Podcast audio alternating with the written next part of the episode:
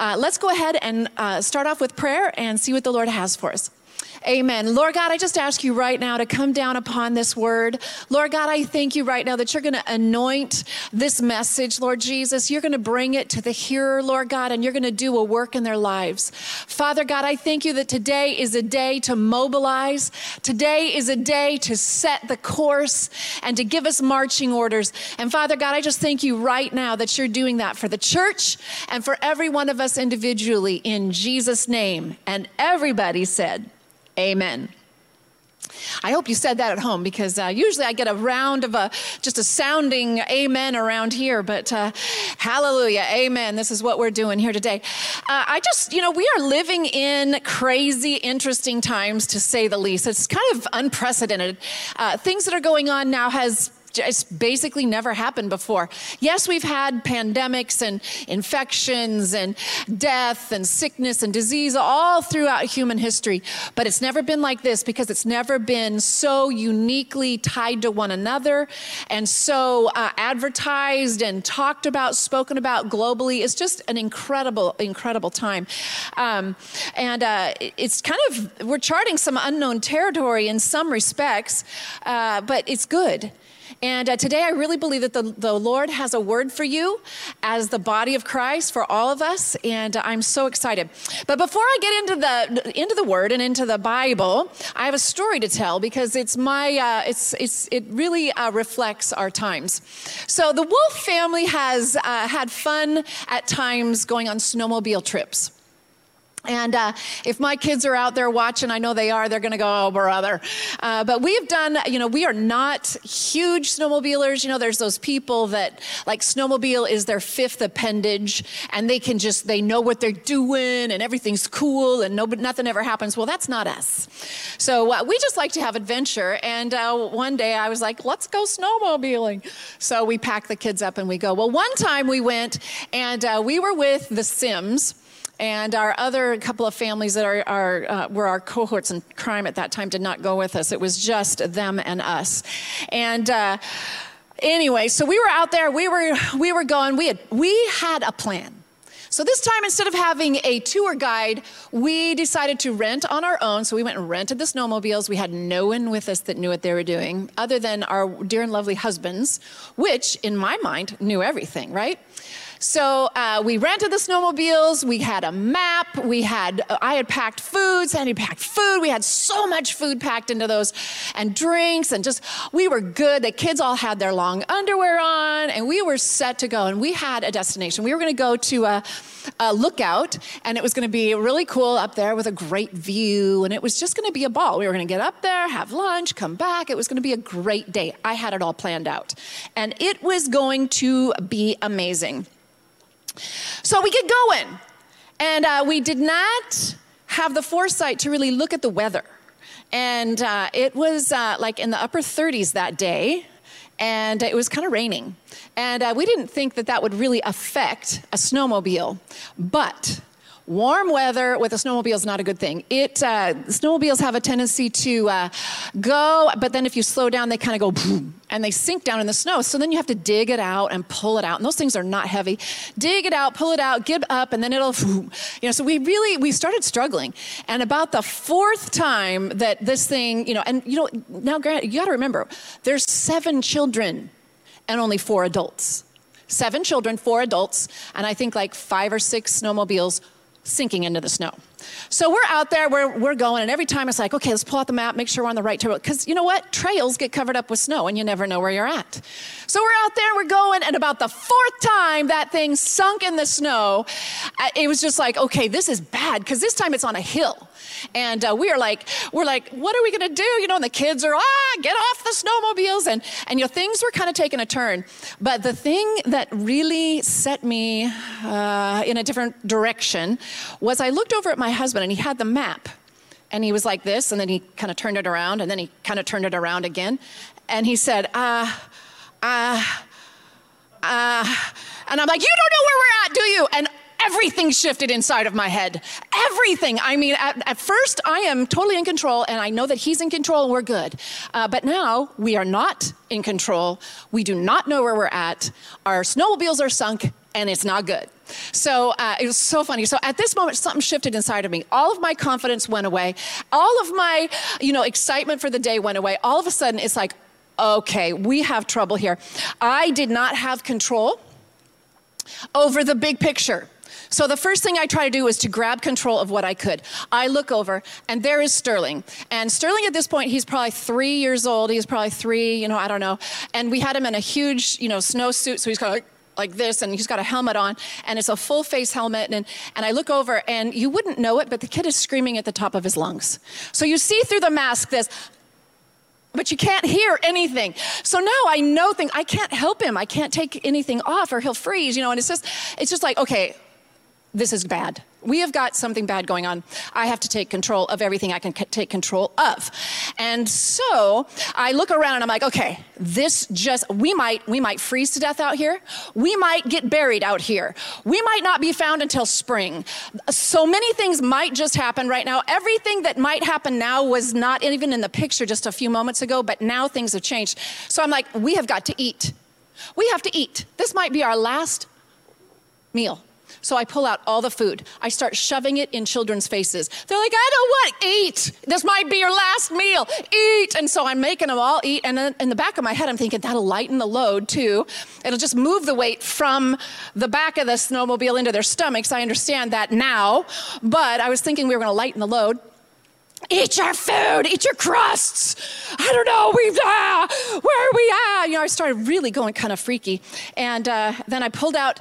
Uh, Sandy Sims had been very nice to to um, to uh, pack a uh, air pot yeah, and the air pot was full of hot chocolate. She was so thoughtful. So the story goes very differently right here because I believe and remember that air pot wouldn't work, and that that air pot uh, was old and kind of cracked and not working. She informed me the other day, however, that it was a brand new air pot that they bought that day. I think not. Anyway, so I looked at that air pot and I thought, dead weight not needed. And so I made everybody drink as drink more, drink more. I made everybody drink, and then I took that air pot, and we were up on the side of a hill, and there was a cliff there. I took that air pot and just hucked it as hard as I could, and everybody, all the kids were like, oh, "She just threw the air pot," and "He's like." My air pot, you know, it was terrible. And I'm like, we don't need it. It's dead weight we gotta fix this thing. We gotta get out of here. And I'm just like, it was so funny. So um, anyway, uh, fear does strange things to people, and uh, you want to take control as much as you possibly can. And that air pot uh, throwing kind of uh, is the epitome of anymore whenever we talk about uh, those fear moments, those moments where we want to just kind of grab onto whatever we can and take control and, and throw an air pot. Let me tell you, it did feel good at the moment. But anyway, so, you know, I had a vision for, for that day and that plan, and it changed. I had absolutely zero control over the big picture. And at that moment, when fear crept into my life, when it shifted from confidence and knowing what was going on to not knowing, there was just this shift inside of me.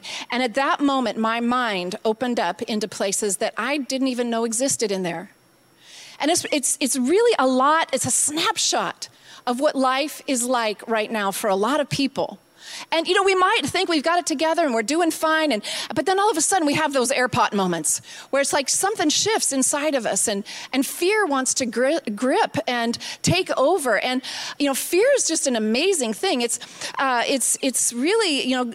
Uh, the Bible speaks against fear over 365 times fear. What is fear? And we talk a lot about fear in church, and, and we talk a lot about it uh, all the time. But I just, today, I really want us to get a real good grip on it and make some shifts. So, what is fear? Fear is thoughts and, or emotions that interrupt the process in the brain that regulates uh, emotions and thoughts that lead to actions. So, your brain has this really cool system inside of it that regulates all sorts of uh, you know thoughts and actions and your brain is always in there going well you know probably not and maybe you should or yeah i think that's good ah nah. You know because really it's not really that it's really this is truth. So you've got this regulator in your brain that's always kind of working but when you have fear inside when you get hit with fear that regulator goes and fear interrupts that and takes over and fear causes us to think things, to say things, and to do things that we never thought we would ever do in our life. It's fear, if you have a fear in your relationship, it's to cause you to say things to that person that, that you would never think that you would do.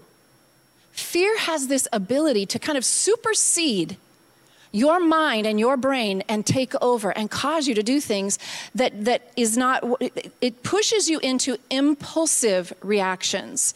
It causes you to lose sight and lose control. Fear disengages logic and truth from action. Now, we were made in the likeness and image of God, and part of that is your, your mind. You're able to think, your, uh, your ability to discern, your ability to weigh things and, and know truth and what isn't truth, and then to make decisions. And anything that comes in to stop that from working inside of your brain is not of Him. And that's fear. Fear ceases to allow, you know, it causes us to not be able to really regulate things. And when fear comes in, then all sorts of other things come in, and then we start acting out of the will of God. So, this is what fear is. So, I want you to open up your Bible right now to uh, Timothy 1, verse 7. And we've heard this verse so many times. Timothy 1, verse 7. And it reads like this For God did not give us a spirit of timidity or fear but a spirit of power, of love, and of self control or self discipline, uh, depending on your, your translation there. But that's what the Bible says very strongly about fear. Now, I got to give you a little background. Paul is writing to Timothy in the New Testament after this is after Jesus has uh, died and rose again and gone back up into heaven, and the, the church has been birthed. And uh, Timothy is a young man, a young convert, a young person in the faith, and Paul is the the old guy that's coaching him and saying, "You can do this." And all of a sudden, a guy comes into political power by the name of Nero. And Nero uh, does some is just he's he's just awful. He's he's hateful towards Christianity. He he sets up this situation. He sets up persecutions against the church. He sets up all sorts of things, and he sets up also some very gruesome, cruel punishments. And so, as Timothy is bringing the word to his church, there's always the chance and the opportunity for the uh, the authorities to come in and take him and torture him. So Timothy's in, in the real meal deal. He truly is. This is not a, you know, happy day. You know, don't fear. You're going to have a good, happy day today. No, this is don't fear in the face of real possibilities here. And, and Paul has the gall to say that you're not supposed to be afraid. He says, do not be afraid. He says, God has not given you a spirit of fear. So I just want to, uh, it, it is a spirit. It is a spirit of fear. So, what is a spirit? A spirit is a, a, breath. A spirit is a whole different dimension than this table. He hasn't given me a table of fear, a book or cup or whatever. No, because I can see these things and I can pick this thing up and I can put this away and I can throw it away and I can walk away from this. But spirits are things that operate all around us. It's in the, the spirits are an ethereal thing that, that knows no boundaries. It doesn't know I've walked away or I, I can't lock it into another room and be free of it. A spirit is something that wants to come and can be with us all the time. But God has not given us a spirit of fear. Spirit of fear. Um, so he's saying, do not let fear reign. But I love the rest of this verse because it's not just a do not. He goes on to tell us what he does give us. So God doesn't give us a spirit of fear, but he gives us three things. And this is what I want to focus on for the rest of the day. The three things that God has given us that we are called to really walk in. The first thing it says here is that he did not give us a spirit of fear, but a spirit of power. A spirit of power. And I looked at that and I thought, I know what power is right here. And I know what power is in my own mind, of my own abilities to make something happen or to think of something or to make, do something. Or I know the power that I hold inside of me. I can move a rock this big and I can dig a hole this big and I can do this and I can do that. I have power. But God says here that He's given us a spirit of power. So, what is that? What does that do? What does that mean for me? A spirit of power. And usually we just kind of brush right all the, you know, usually preachers will say, don't be afraid, but he's given us a spirit of power and love. You know, we kind of brush over the next three, but those next three things are so amazing. So, that word power there means you have a spirit that God has given you that lives inside of you, that encircles you, that walks with you. Uh, spirit is to a human being like wind is to a tree. You don't see it, but you feel its effects. It blows you, it blows in through you and over you and around you. And the spirit that God gives you is a spirit of power a spirit of power. For you see, you are in him and he is in you. I want to read to you uh, Colossians 2, verse 9. And I'm going to read it to you out of the Passion.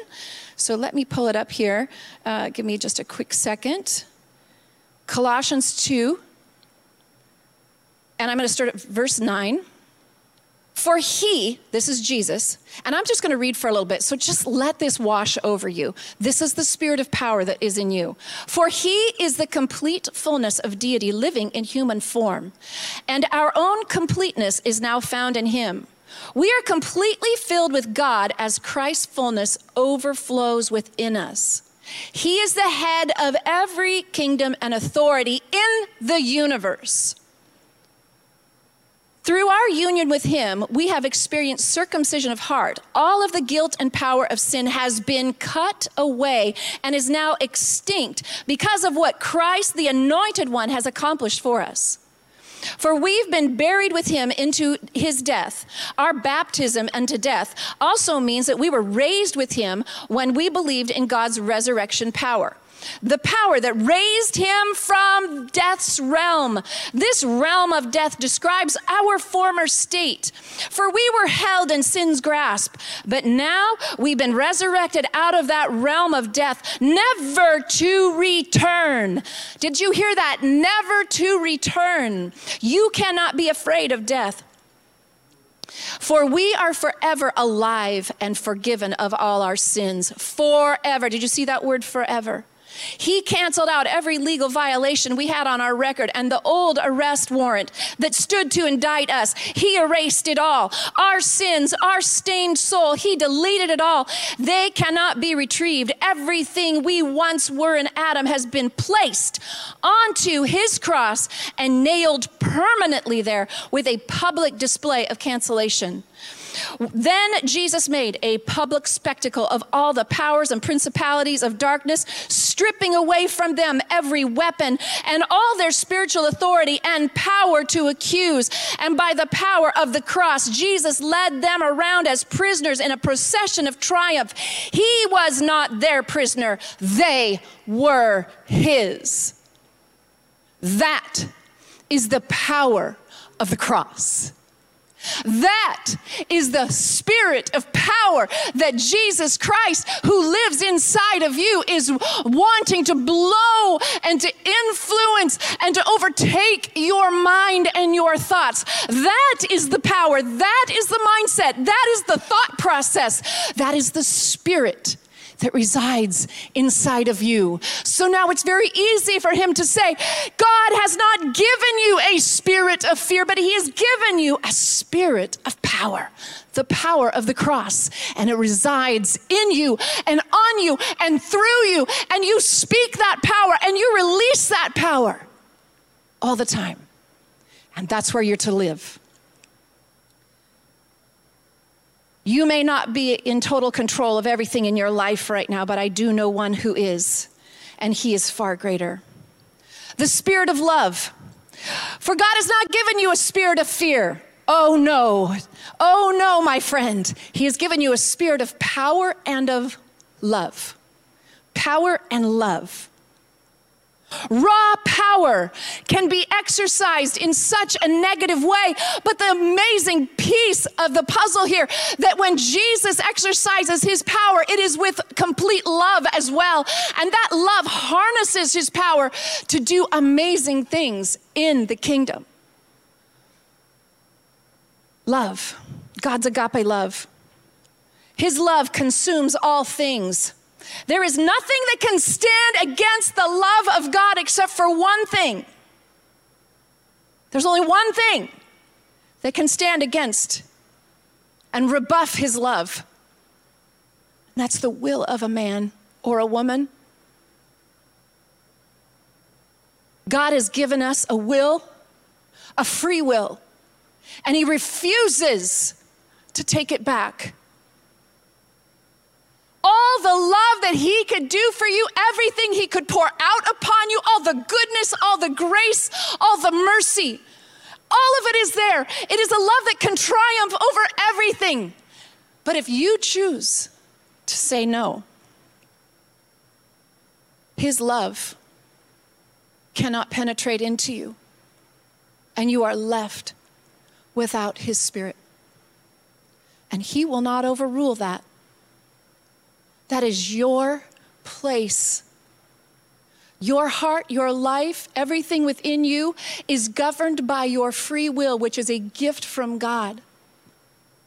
But it also gives you the ability to say no to Him. To stand in rebellion and say, No, I'm going to do this in my own power. I'm going to do this in my own way. And all the love that God has to pour out upon you has to stop. It has to kind of recede. It's standing there. It's wanting. It's wanting to overwhelm you. It's wanting to overflow over you. It's wanting to consume you. It's wanting to wash away all of your guilt and your shame. It's wanting to show you the way through your life. He has a plan. He has, a, he has it all laid out for you when you were conceived in your mother's womb. But if you say no, he will honor that and His love will recede back just a little bit and give you enough room to be what you want to be. But all the while, it's ready. It's ready, it's ready, it's ready. That as soon as you will turn to Him, as soon as you turn to Him and say, Father God, Daddy God, help me, it will be unleashed upon you. And the love of God will consume you. And all of you who have said yes to the Lord, all of you who have, have accepted Him into your life, you and I both know, we all know, that we can draw circles around areas of our life and say, You have all this, but not this. But the Lord, the God of the universe, wants to consume every bit of you with His love.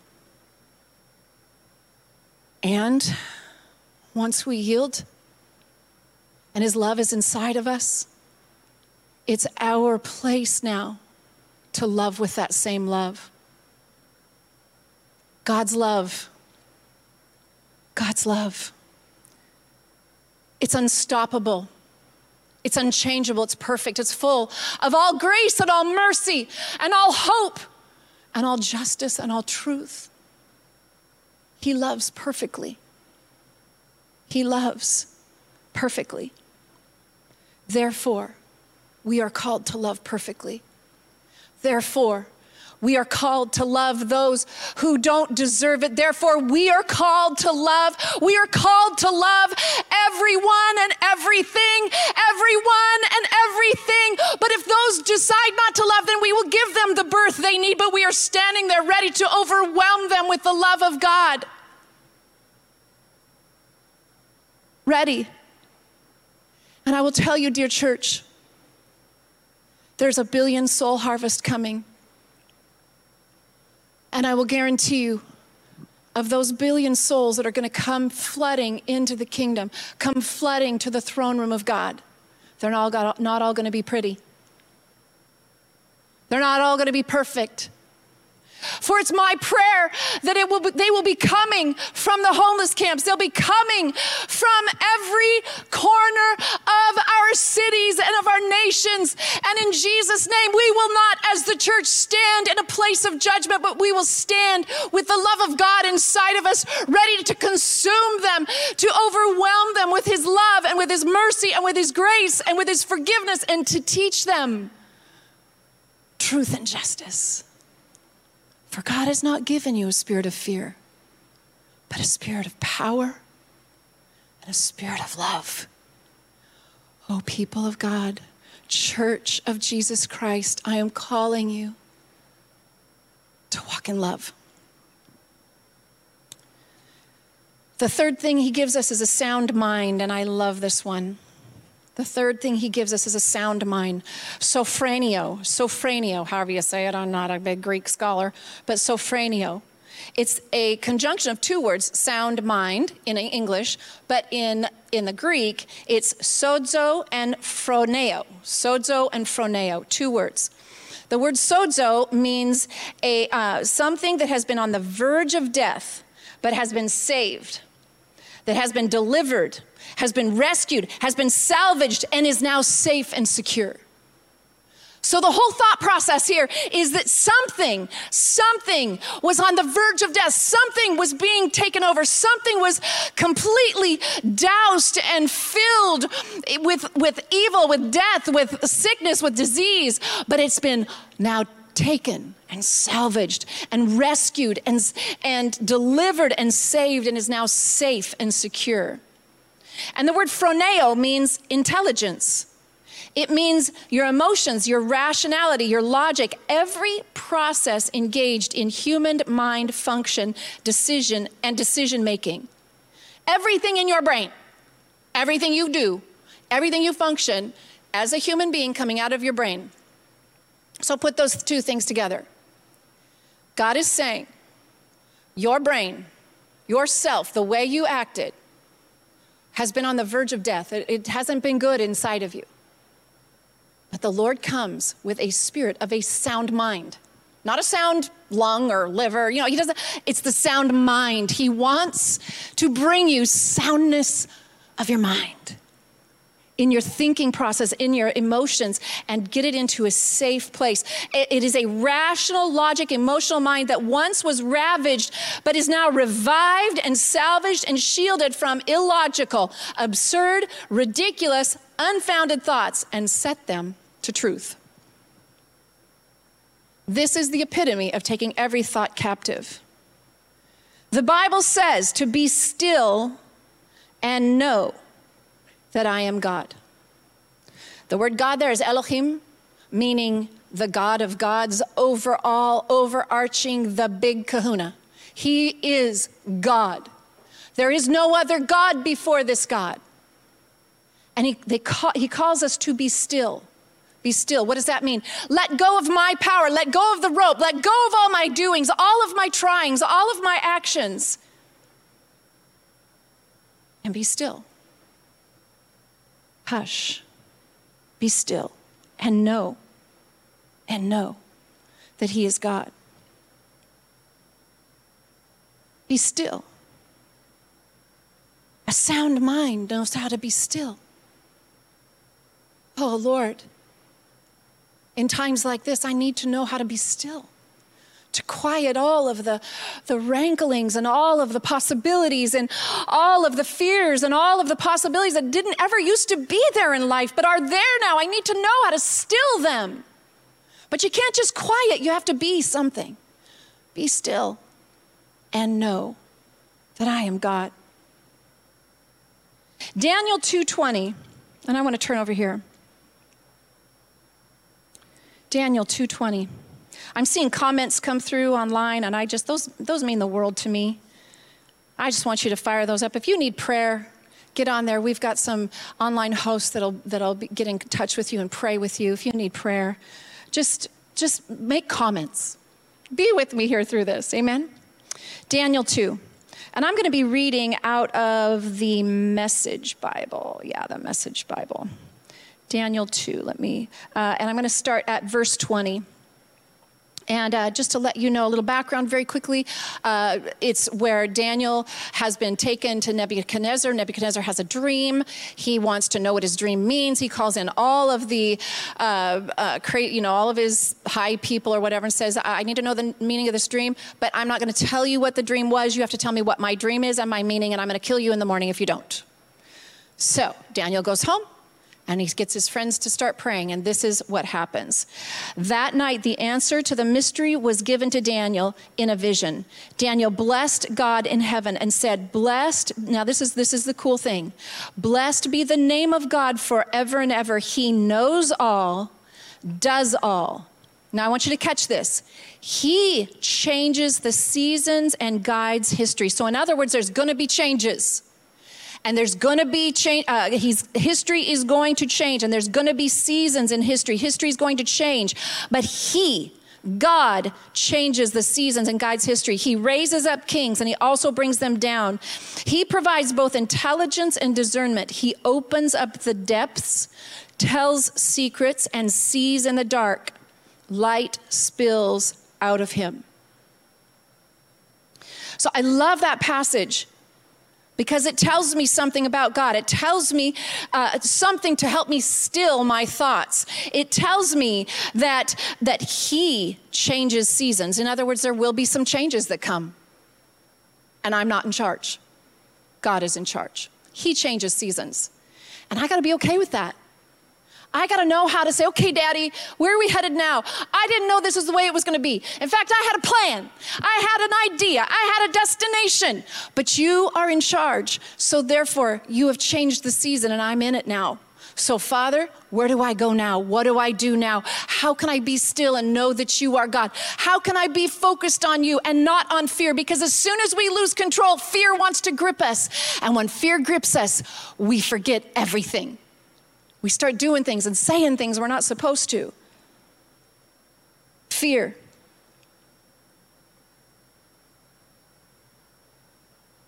He changes the seasons and he guides history. He raises up kings and he brings them down. He provides intelligence and discernment. He opens up the depths. He tells secrets. He sees in the dark and light spills out of him. But now I want you to move. I want you to turn over to Daniel chapter 7. And this is a this is just a couple couple chapters later and and Daniel is is in a vision and now in this vision he sees deeper into this. And now he says in verse 25 there it says he and this word he now is referring actually to Lucifer, to Satan.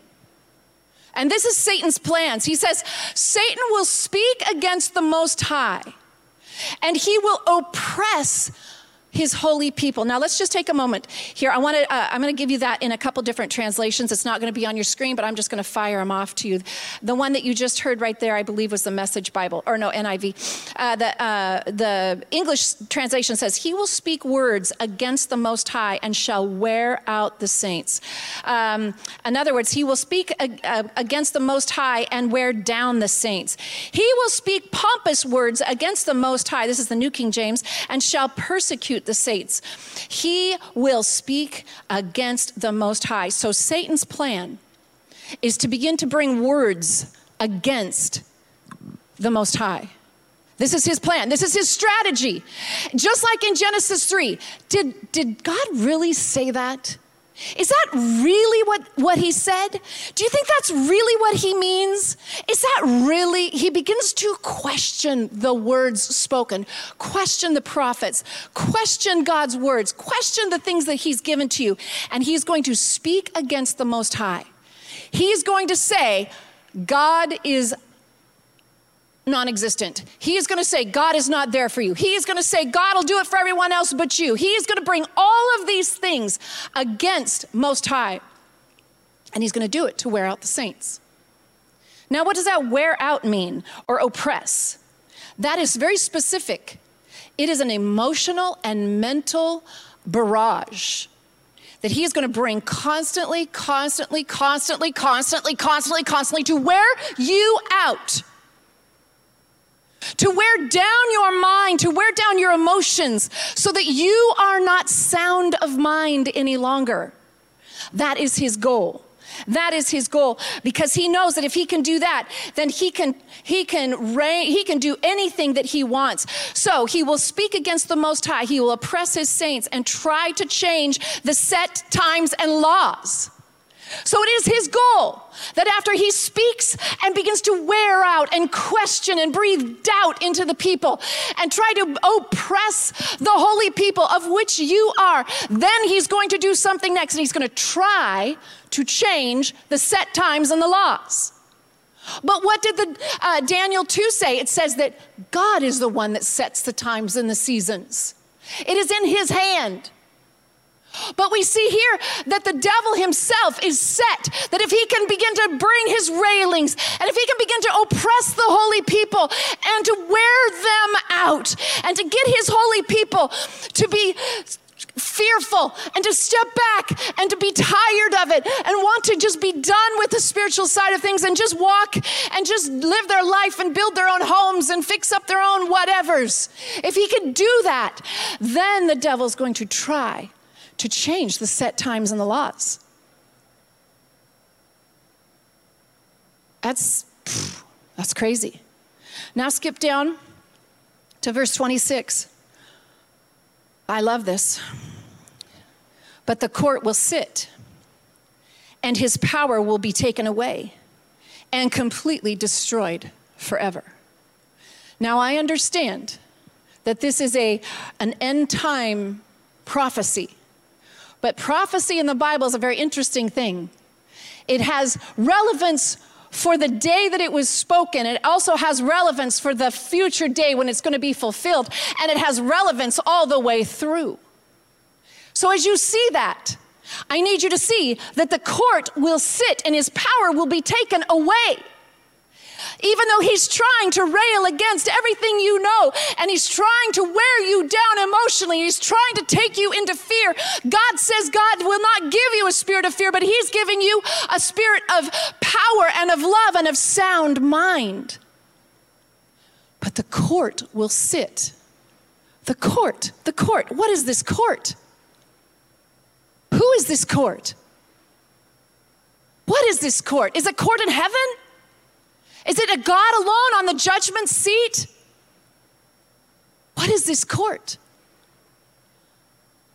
We have very good cause to know that Jesus in the New Testament brought his people, his ecclesia, into that court. His ecclesia, we have been given power in that court. We are a part of that court that is going to sit and be able to speak and bring a judgment that will totally destroy the power of the enemy and his strength and his plans and his attempts to change set times and laws.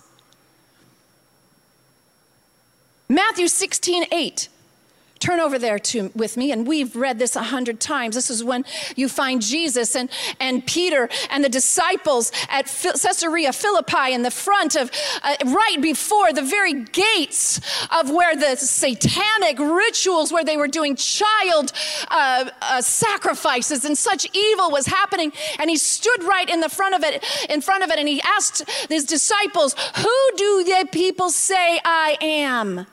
And Peter says, You are Christ, the Son of the living God. And Jesus said, Blessed are you, Simon, son of Jonah. For this was not revealed to you by man, but by my Father. And I tell you that you are Peter, and upon this rock I will build my ecclesia. Not on a, a building, not on a religious sect, not on do's and don'ts, not on the law and those that keep the law perfectly, but on those who declare who Jesus Christ truly is. He will build his church, his ecclesia, and the gate gates of hell will not prevail against that one. The gates of hell will not prevail against that one. It kind of sounds like Daniel, where it says that we're going to sit in a court and strip him of his powers. For I will give you the keys to the kingdom of heaven, and whatever you bind on earth will be bound in heaven. And whatever you loose on earth will be loosed in heaven. This is actions taken on the earth. This is not something going on in heaven. This is the point and the place where we take our stand as the ecclesia. And we bind on earth what will be loosed in heaven, and we loose on earth what will be loosed in heaven. We are a part of that courtroom that will sit. And as Satan rises up at different times in the, in the history of the earth, he wants to rise up and he wants to oppress his holy people. But the court will sit, and the court is convening. Even now, the court is convening, and I'm asking you, people of God, where are you? Where are you? For your mouth has been given you to declare. Oh, your mouth. You are made in the image and likeness of God, and with your mouth you create. You create. You create. I ask you, I implore you, I direct you, create, prophesy the Word of God. Bind every demonic power. Bind up every attempt of the enemy to change the times and the seasons and loose the Spirit of God. This is our time. This is our time. Band, come up. I'd like you to come. I didn't bring my communion. I need somebody to bring me communion. I didn't grab it. Thank you. Sorry.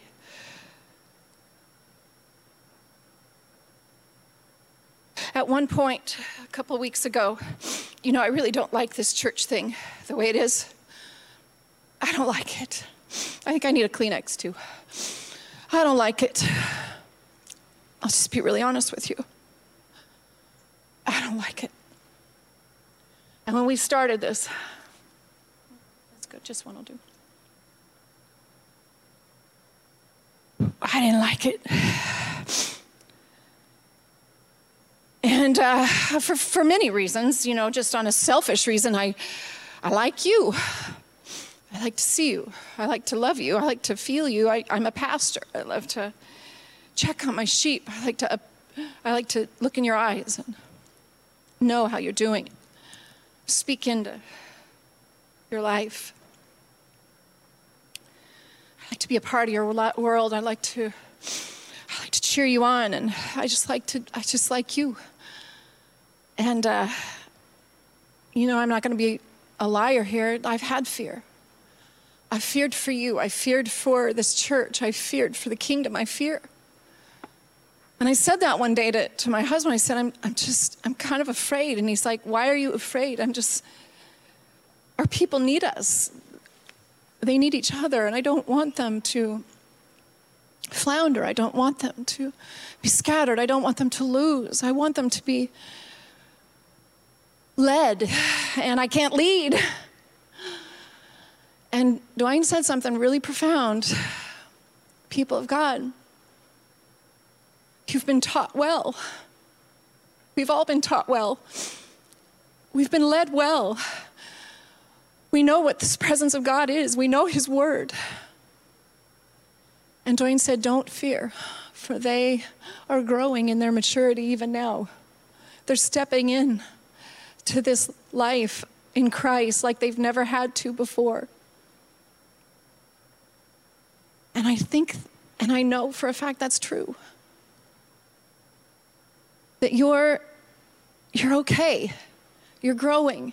You're growing and, and, and you're doing things that you probably wouldn't have done in the spirit realm if everything was as usual. We don't want that. We don't want usual anymore. And I love this opportunity to be able to bring to you truth and knowledge and excitement. But in reality, you do it on your own. And I am here to say to you, and I can yell it in, and I'm with you for just a short period of time, but I pray that you will carry this throughout the week that God has not given you a spirit of fear that thing that wants to come into your mind and take away the soundness of it and remove your ability to make choices and thoughts. But instead, He has come to give you power and love and a sound soundness of mind. We're going to take communion here. And we're going to close with that song that we were singing about victory and, and all of that amazing stuff you guys did. I was just, worship was amazing. It's pretty funny. I was back in the nursery actually taking care of Easton and Ellie, just crying, hearing it.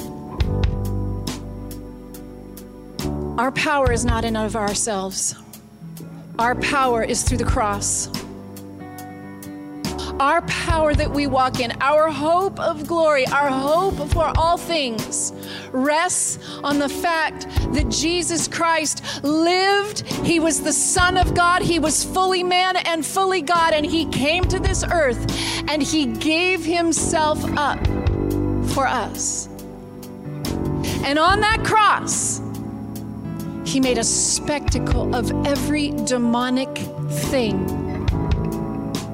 including Lucifer himself, who is now at work once again to speak against the Most High and to try, try, try to change the times and the seasons. But the court sits and the ecclesia has been invited in because the broken body of Christ. Father God, I acknowledge right now the broken body of Christ, and that in Him we have victory. And I take this broken body today in memory of that, in remembrance, I bring it all the way from 2,000 years ago to today, to this moment right now. And I say, through this, I have the power to bind up and to loose, to bind the enemy and to loose the kingdom in Jesus' name. Take the bread.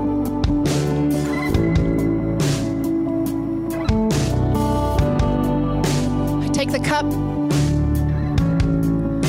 the blood of Jesus spilled.